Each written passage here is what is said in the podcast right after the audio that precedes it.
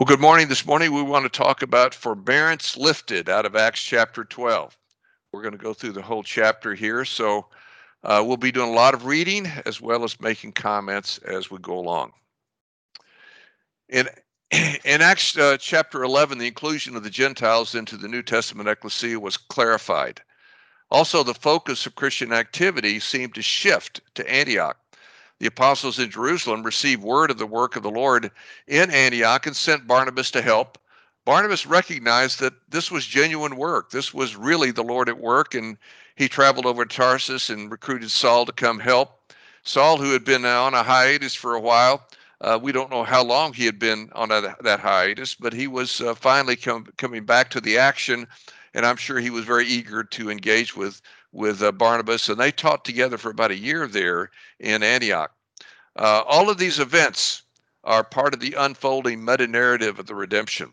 Now, so far in the book of Acts, the New Testament ecclesia struggle with three key questions about the revelation that Jesus was Lord in Christ. First, does the New Testament ecclesia include Gentiles? That answer was given in chapter 10 and then explained in chapter 11. And the answer is God does not show bias against the Gentiles. Bias, uh, God is inclusive of all people groups in his plan and purpose and in the, the gospel of the kingdom of God. Of course, that's all in fulfillment of Genesis chapter 12, verse 3, that God would bless all the nations of the earth through this. And the way he did that is he did it through providing redemption through the blood of Christ. The other two questions are have not been answered yet. Uh, the second question will be answered in chapter 15. Do Christians have to be circumcised to be part of the New Testament ecclesia? That answer will be no, they do not have to be. The third question is not clearly answered at the church council in Acts 15. It's do Christians have to obey the Mosaic law? There's some confusion on that, and it would be the Apostle Paul that would clarify that in his epistle to the Galatians.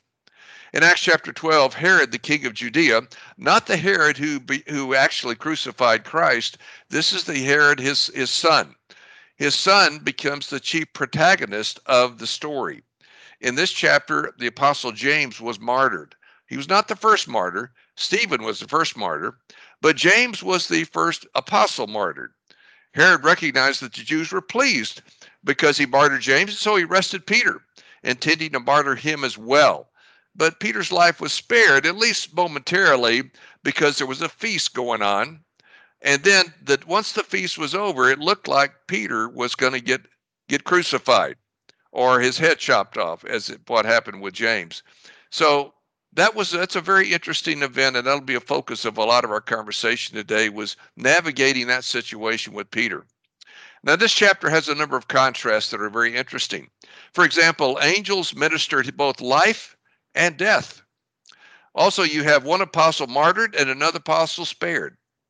You have Peter, who actually is delivered supernaturally from prison, but yet he thought he was in a trance. You have a prison door that opens supernaturally and a door to a church meeting that is inadvertently left closed. Now, that's an interesting symbolic, you know, feature of this uh, chapter. And then you have fervent prayer offered and answered, but not believed and the ecclesia flourishing in the midst of persecution. A very interesting contrast as you go through this. The chapter is presented in basically four movements. The first movement is James martyred and Peter arrested. The second movement is Peter rescued from prison. The third movement is Cornelius's pride that preceded his fall. And finally, the word flourishes. So let's take a look at this very interesting historical chapter and see what the Holy Spirit has to say to us today. So let me read verses 1 through 5. About the time that Herod violently attacked some who belonged to the church, and he executed James, John's brother, with the sword. Presumably, I guess he beheaded him. When he saw that it pleased the Jews, he pr- proceeded to arrest Peter too during the festival of unleavened bread. After the arrest, he put him in prison and assigned four squads of soldiers, each to guard him, intending to bring him out to the people after the Passover. So Peter was kept in prison, but the church was praying fervently to God for him. So we're in the city of Jerusalem, where there had been violent attacks on the ecclesia, beginning with the martyrdom of Stephen in Acts 7. The apostles James was executed.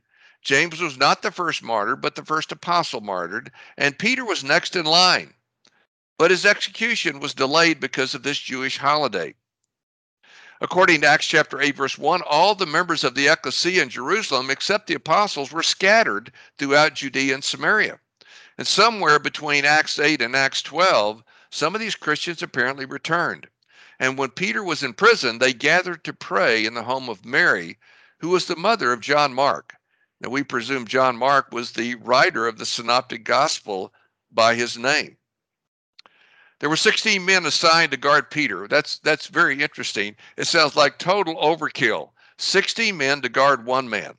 They apparently were divided into four squads of four men. Perhaps they were spooked. And perhaps this was Herod who was spooked because he heard the stories about how the Christians had escaped jail before. You see that in Acts chapter 5. So apparently they wanted to be sure there's no escape from their clutches. So they were trying to be very sure that, that Peter would remain in jail. He would not escape in some way. Now, scene two here is Peter rescued. In other words, Peter escapes. The very thing they're trying to stop actually will happen. So let's look at verses uh, 6 through 19. When Herod was about to bring him out for trial, that is Peter, that very night Peter, bound with two chains, was sleeping between two soldiers when the sentries in front of the door guarded the prison, suddenly an angel of the Lord appeared and a light shone in the cell. Striking Peter on the side, he woke him up. Now, this is really interesting. Now, do you think Peter might have known that he was probably spending his last night on earth? I suspect he probably did. And if you and I were knew this was our last night, would we be sleeping? And would we be sleeping so soundly that if an angel showed up, he'd have to wake us up. Um, this is really interesting to me that, that Peter was able to do this. It suggests something about his spiritual condition that probably is far more superior than what we would be able to do. So, striking Peter on the side, the angel woke him up and said, Quick, get up. Now, that word quick is not actually in the original text. In, in fact, what it is, it's just a command get up but the command is in the imperative. So in English, we don't have an imperative mood. So the way we we issue a command is usually through inflection of our voice or we add an extra word. So in this case, the translators added the word quick. But the but the angel didn't say that word. He just commanded him to get up, uh, which is a great picture. You know, when the Lord gives you a directive, um, He's expecting you to respond. Uh, there's there's time to do whatever God wants you to do, but there's not time to lollygag. There's not time to waste. You are to get up and do it. So he says, "Get up," and the chains fell off his wrist. Now we don't know if the guards were actually, you know, shackled to Peter. They may have been, but in any case, the shackles came off Peter's wrist, and Peter gets up, and then we have the command, "Get dressed." the angel told him, and put on your sandals. So apparently he did not have his normal clothes on. He had, I guess, some kind of night clothes on. He had no sandals on. So get up and get dressed. And he did wrap your cloak around you. He told him and follow me. So the angel's directing him every step of the way. Get dressed, wrap your cloak around you, follow me. So they went out and and uh, Peter followed him. And he did not know that what the angel did was really happening. You see, he was not clear. He thought he was seeing a vision. So after they passed the first and second guard, so they went past the, the, the cell gate. Apparently, Peter was maybe in a private cell and the cell door opened. And then he goes past another apparently guard station, a second gate. And then they come to the iron gate that leads to the city. So there's probably the third gate and it opens by itself. This is an iron gate, a heavy iron gate. It just opens. So they go outside and pass pass one street, and suddenly the angel left him. Now it would be perhaps if we were Peter, it would have been easy to think, well, this is all make believe. It's just a dream. It's a vision. This can't really be happening because how does that iron gate open this way? How does this angel show up like this? And when Peter came to himself, you know, when you read that text, it kind of reminds you of the prodigal. The prodigal son had to come to himself before he could be in reality with God. God is in reality. The question always is is will we join him in reality or will we live in our fairy tale worlds, our make believe worlds, our our own dreams and imaginations? Well, Peter finally came to himself and then he said, "Now I know for certain that the Lord has sent his angel and rescued me from the from Herod's grasp and from all that the Jewish people expected." You see, he knew he was going to die. The Jewish people expected him to die. And so here he is being rescued. It's so interesting that he uses the word know for certain that the Lord has sent his angel to rescue me. That word certain there, uh, we get a, it's a Greek word, and a derivative of that word in English is authentic. It's authentic, it's real, it's true. So when you say something is authentic, it's real, it's true, you're saying there's no question about it there's very few things in scripture of which it is said is certain. You know, you have to go back to Acts chapter 2 where you get the first first reference to something is certain in Acts 2:36, which is the conclusion of Peter's first message to the first ecclesia on the first day of the birth of the ecclesia to the first community who would make up the ecclesia. He says, You can know, you Jewish people can know with certainty that the Father, God the Father, has made Jesus both Lord and Christ. This is the linchpin right here of the start of the New Testament ecclesia. Jesus, who he is, he is Lord and Christ. Now, sadly, today, we are quick to recognize Jesus as Christ, identifying that as being our Savior. But we are not quick to recognize Lordship. And one of the things that I see in working with students today is when I quiz them on this, the reason we're not quick at recognizing Jesus as Lord is because we want the power of choice. We want to think that we make the, our own decisions. We make we decide what we want to do in life. If Jesus is Lord, then we don't have the power of choice. He makes the choices. Now that's offensive to us. We think that's unfair. Everybody should have a choice. Well, we're in God's universe, and He is Lord, and He defines all reality. We don't have the right to redefine it, and we don't have the right to question Him. In Romans 9, Paul makes it very clear when he's addressing this very point. He said, Who are you to question God? We have no standing. The only way you can question God is you have to presume to be God, and that means you're an idol. You have made yourself an idol. You're worshiping yourself. So we have to be very clear that when the scripture gives says you can know for certain, it's certain. Jesus is Lord in Christ, that means he makes the choices. He is in charge. The other thing that in Acts chapter 10 that said we know for certain is that God is not biased. He's not ethnically biased. That every ethnicity has been included in the blessing of God that comes through Jesus Christ. So now we have Peter becoming very clear, knowing for certain that God has rescued him. The only reason for Peter to be rescued is because God, has a purpose for Peter. The only reason for God to heal someone is because God has a purpose in that healing. The only pay, per, uh, reason to to remove obstacles from our lives is because we have a purpose. The only reason to spare us from death is because there's a purpose in our continuing to live.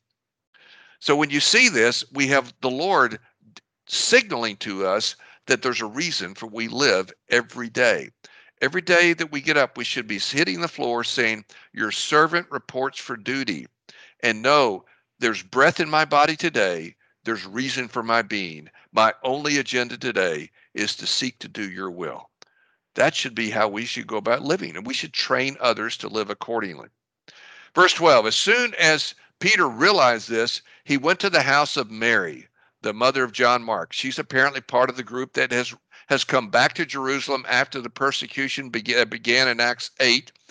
After that persecution started everybody left, you know, she's part of the group that came back.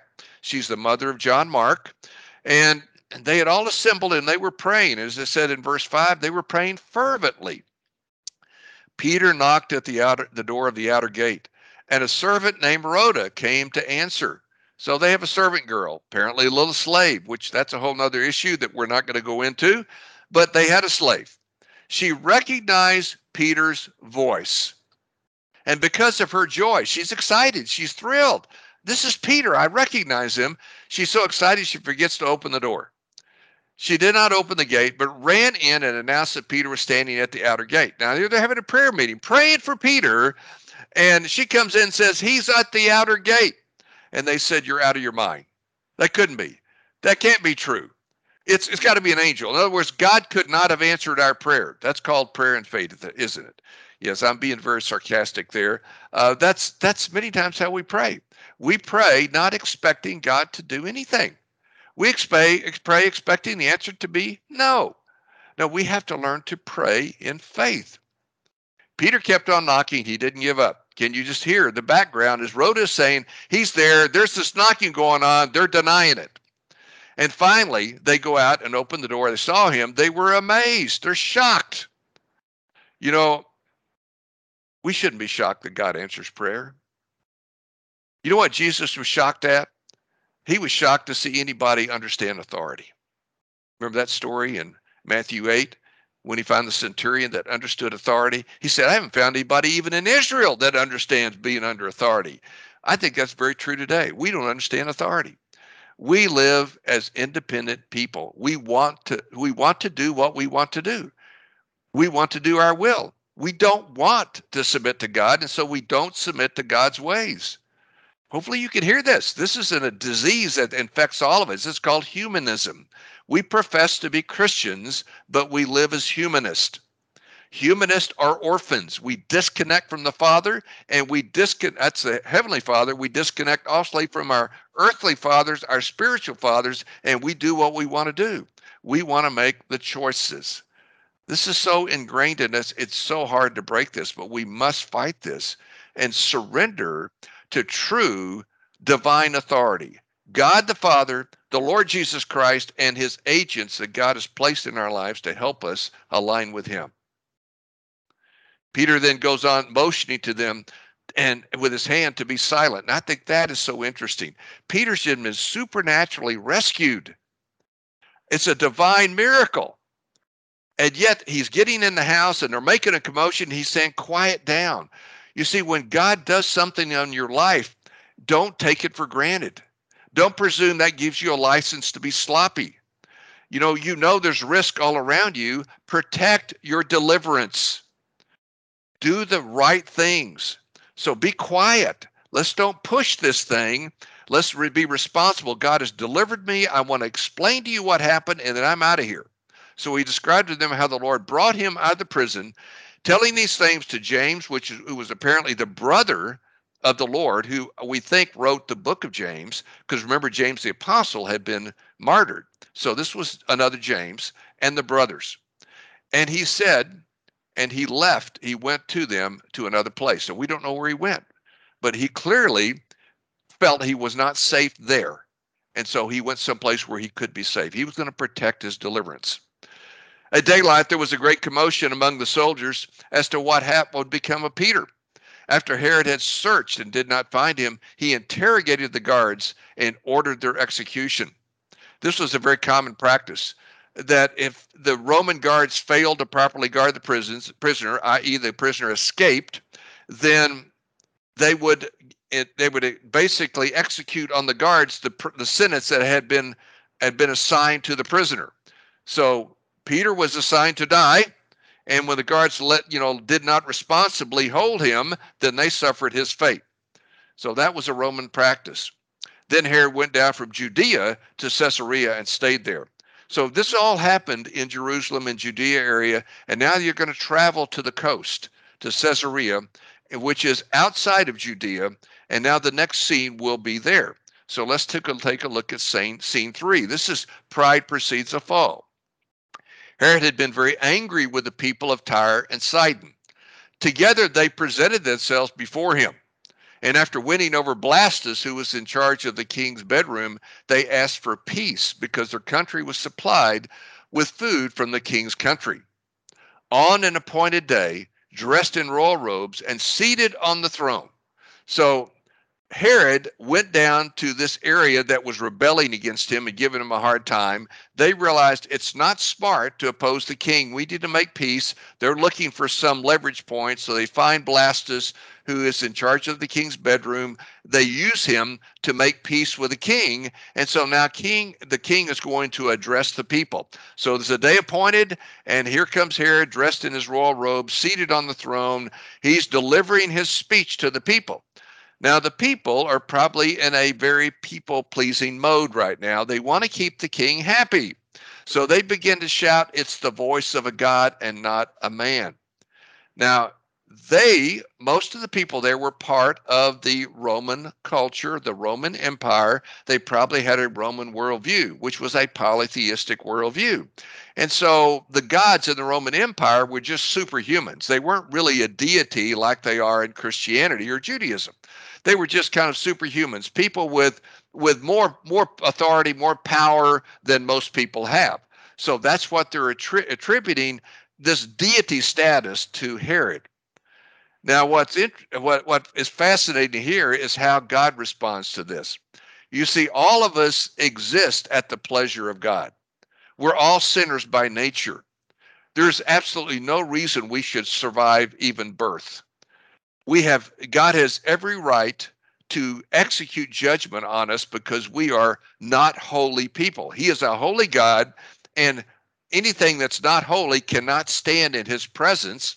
But we see that God has chosen to express his love toward us by sending mercy, and that mercy is forbearing judgment, not eliminating judgment, but forbearing judgment for a future day and then given us common grace to be able to survive in a fallen state in this world.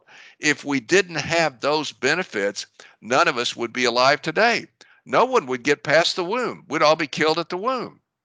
In fact, Adam and Eve wouldn't have reproduced. We wouldn't exist. So God's God's forbearance is a big part of reality. God has the freedom in forbearance to lift it anytime. He is not obligated to extend forbearance. That is a choice he makes. It's, his sovereign pleasure to extend it. And so here he chooses to withdraw his forbearance because what you see as a king receiving the accolades of the people and not correctly you know advising them it's i am not a god you need to glorify the god of heaven you see, even though he was a pagan under a pagan worldview, he's accountable to Christ and to a Christian worldview. You can't you can't use false worldviews as a as a pass to get you out of accountability to the true God of the universe. And so in this case, forbearance is lifted and, and an angel struck him.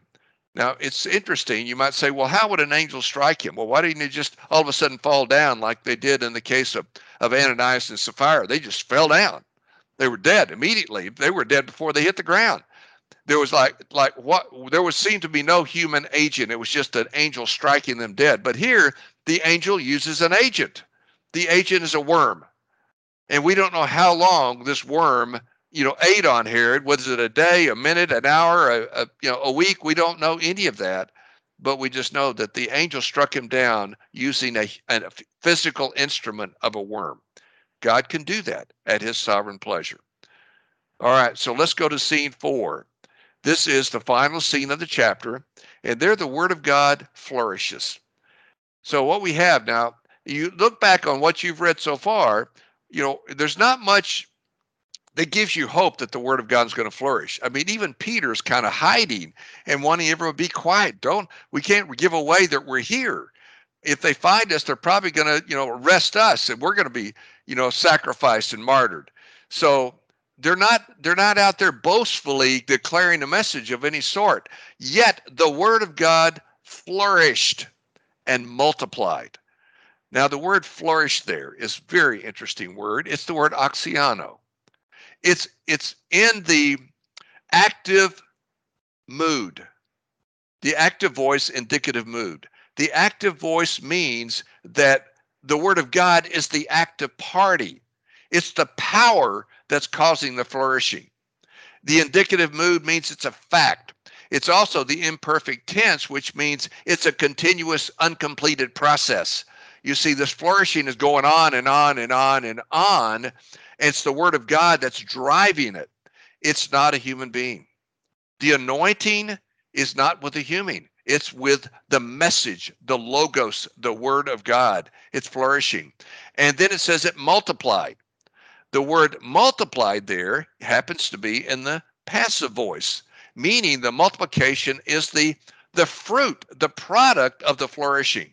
So the cause of the of the flourishing is the word of God, and the multiplication is the evidence of the flourishing. So when God does something, there'll be multiplication, there'll be growth. The sign of a true work of God will be growth, quality and or quantity. And I'm going to suggest if you look at the life of Jesus, which does he measure? Which is which is more valuable to him, quality or quantity? I think it's very clear. Jesus was interested in going deep rather than broad. He he certainly saw the masses, he touched the masses, he but he did not spend a lot of time with the masses. He spent his time largely with the disciples, taking them deep. Quality trumped quantity. That seems to be a pattern. And certainly, as you look at the principle of the remnant throughout Scripture, that is indeed the case. God was always looking for people who had hearts after Him, deep, profound commitment to Him, who would die to serve His purpose.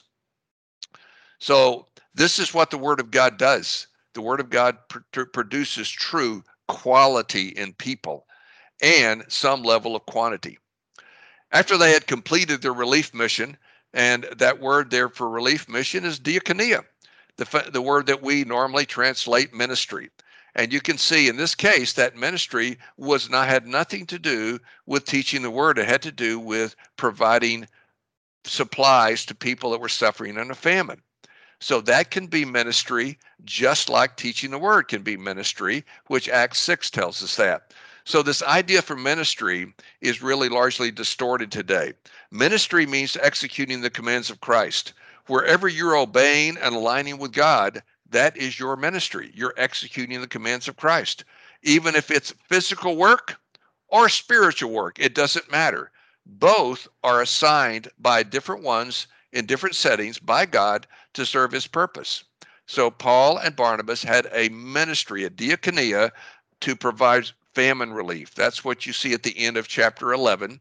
And now they're finishing that. And then they go back to Jerusalem. And that's when they take John Mark with him. And of course, this trio would then be the core of the first apostolic work that would be launched in the next chapter. So let me just do some uh, comments here about uh, the theology of forbearance. And then I want to give you an application is divine forbearance being lifted in the USA? So, forbearance. The original sin of Adam and Eve is recorded in Genesis 3. The consequence was death. Spiritually, they were immediately separated from God in a state of orphanity, but physical death was deferred. This was an act of mercy expressed through divine forbearance. Accordingly, their heirs, which is we are their heirs, all humanity have come from Adam and Eve, are born in a state of spiritual orphanity and deferred physical death. That is the state of every human being. Sadly, many in the professing Christian world have not escaped either one of those. If they're still spiritually orphans and they're they're they've not died yet, and of course, physical death is uh, the the end for all of us, except those maybe like Enoch and Elijah and those alive at the return of Christ. That will come as well, and then there will be a second death after that, and that's when the complete and final separation from God will be executed for all except those whose names are written in the Lamb's book of life. Now, another expression of God's mercy is his restraint of sin. Not only does he forbear physical death, but he also, in the process of us living before physically dying, he restrains our sin to a level. This enables mankind to survive in a fallen state and enjoy the benefits of common grace, which is the limited ability to obey God on a rudimentary level, but not salvifically. This means that mankind is not utterly depraved, which is as evil as possible, but mankind is totally depraved, impotent to do enough good works to meet God's righteous standards. God sovereignly extends and lifts the mercy of forbearance at his sovereign pleasure. Infants die, and some people display utterly sinful acts, such as mass shootings. These are reminders of God's forbearance that is commonly extended to humans at God's pleasure. The Apostle Paul stated this truth in the following words from Romans 9, verse 18. So then he, that is God, has mercy on whom he wants to have mercy, and he hardens those whom he wants to harden. God works at his sovereign pleasure. An example of God withdrawing his mercy is found in the story of King Herod here in Acts chapter 12, who enjoyed God's forbearance for 54 years, at least that we believe that's about his age. And then God lifted his forbearance when Herod presumed to receive glory that belongs only to God. That was God's sovereign pleasure. Every day, God could lift, or any day, God could lift his forbearance in our lives and we have to be very aware of that. Forbearance and final judgment and the restraint of sin are wonderful expressions of the love of God revealed through divine mercy and expressed through forbearance, extending to fallen extended to fallen mankind. But God has no obligation to express his love this way. He sovereignly chooses when to extend mercy and for how long. And he can withdraw the mercy of forbearance at his pleasure. This should keep us humble and thankful before Him each day. Now, a word of application here is divine forbearance being lifted in the USA? In the latter part of the 20th century, the Chinese government conducted a 20 year research project seeking to understand why the USA was the most powerful and prosperous nation on earth. Their conclusion was clear. The USA was the most powerful and prosperous nation on earth because of its Christian heritage. The Chinese vowed to upend the USA by embracing Christian values but denying Christ. This continues to today. This experiment is tenuous and it may fail. In fact, I believe it will fail, but they don't know that yet. Nevertheless, the Chinese are trying to do this to upend the U.S., and the United States is helping them. Well, how are we helping them? Well, just consider some things that are going on and have gone on for some time. Since World War II, the United States has lost every major war Korea, Vietnam, and now Afghanistan. The latter was the longest war in the 20 years since the, the attack on the U.S. soil by the Taliban on September 11, 20 of 2001. A major strategic battle in the war on terror against Islamic extremists, extremists was conducted in Afghanistan. In August of 2021, the USA exited Afghanistan, asserting that their mission was over, that the Afghanistan military was trained and equipped to manage the Taliban. This assumption proved to be false. Before the USA could withdraw its military, the president of Afghanistan fled the country and the Taliban took over. This happened before we even completely left. The Taliban viewed this as a victory over the USA and will undoubtedly embolden them to resume their attack on the U.S. With the open border policy of the current U.S. government, the opportunity for the Taliban to attack on U.S. soil is easier than ever. Though no major terrorist attacks have occurred in the U.S. over the past 20 years, this could change quickly. Could this heightened level of risk be a sign of divine forbearance being lifted? Since the fall of mankind, God's forbearance has mercifully delayed the ultimate judgment on mankind for the sin of humanity. God's forbearance also includes the restraint of sin so that mankind is not utterly depraved, that is, as bad as possible. Instead, mankind is totally depraved, meaning that mankind can never do enough good works to merit righteous standing before God. But mankind can, through common grace, obey some of God's commandments on a rudimentary level and survive. That's all we can do is survive. That's the only way we can survive in a universe governed by a sovereign, holy God. Notwithstanding the mercy of God through divine forbearance in executing the final judgment and the restraint of sin, God can sovereignly lift his forbearance at any time at his sovereign pleasure. An example of this is King Herod Agrippa, who was king of Judah from 41 to 44 AD and who was venerated by his people as speaking as one who had the voice of a God, not man. Though the people were attributing deity to the king in the sense of the Roman worldview, Herod was still accountable to the one true God, to the Christian worldview. who at, at, at his pleasure lifted his forbearance and executed judgment. Herod was eaten by worms and died. Note that the people who praised him that did not die, at least not that day. Only Herod died because he did not humble himself and give glory to God. In time, all the people died as well. Could God be lifting his forbearance on the U.S. today? The country that the Chinese discovered was the most powerful and prosperous nation on earth because of its Christian heritage is struggling now as perhaps never before in its history. But the people of the U.S. presume the right to disconnect from their heritage rooted in the authority of Scripture. Instead, the people of the U.S. are abandoning a Christian worldview and embracing atheism. Like Herod embracing a wrong worldview, does, this does not exempt the U.S. from divine accountability. Consequently, the U.S. seems ripe to lose its status as the most powerful and prosperous nation on earth, and possibly for divine forbearance to be lifted. The terrorist attacks by the Taliban, facilitated by the open war policy of the U.S., might seem probable. In other words, we could see terrorists coming into this country in unprecedented numbers fairly quickly. And the continuation of our internal social meltdown, where we're rejecting our Christian heritage, seems to be unabated. The two factors, these two factors, that is the threat of external terrorism coming in and our internal meltdown from the rejection of our Christian norms, these two factors can reduce the U.S. to a third world status. Excuse me. And we could become a, a country that is, is in bondage and full of poverty at a level we've never seen before. According to the Apostle John, the spirit of Antichrist denies God and his son Jesus. And there are many antichrists who've already come into the world. We see this in First John 2 and, and then in chapter 4 and then Second John 1. Behind every act is a person, and behind every person is a spirit. Those who know the Lord have the Holy Spirit.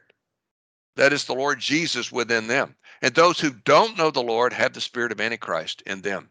The spirit of Antichrist appears to be the driving force behind the Taliban and appears to be the driving force behind the cultural rejection of Christianity by the people of the U.S., and is perhaps the, even the driving force behind the current U.S. government. If this is true, the spirit of Antichrist is in control as perhaps never before in history and could work synergistically with the Taliban, the people of the U.S., and the U.S. government synergistically agreeing to bondage and spiritual death, and, econ- and economic calamity. This could produce unmitigated carnage and economic upheaval in the U.S. This could be an example of the removal of divine forbearance. If God's forbearance in the restraint of evil is lifted, divine judgment on the U.S. will become evident to all. So he who has an ear to hear, may he hear whatever it is the Holy Spirit is saying to us today through this lesson here in Acts chapter 12. In Jesus' name, amen.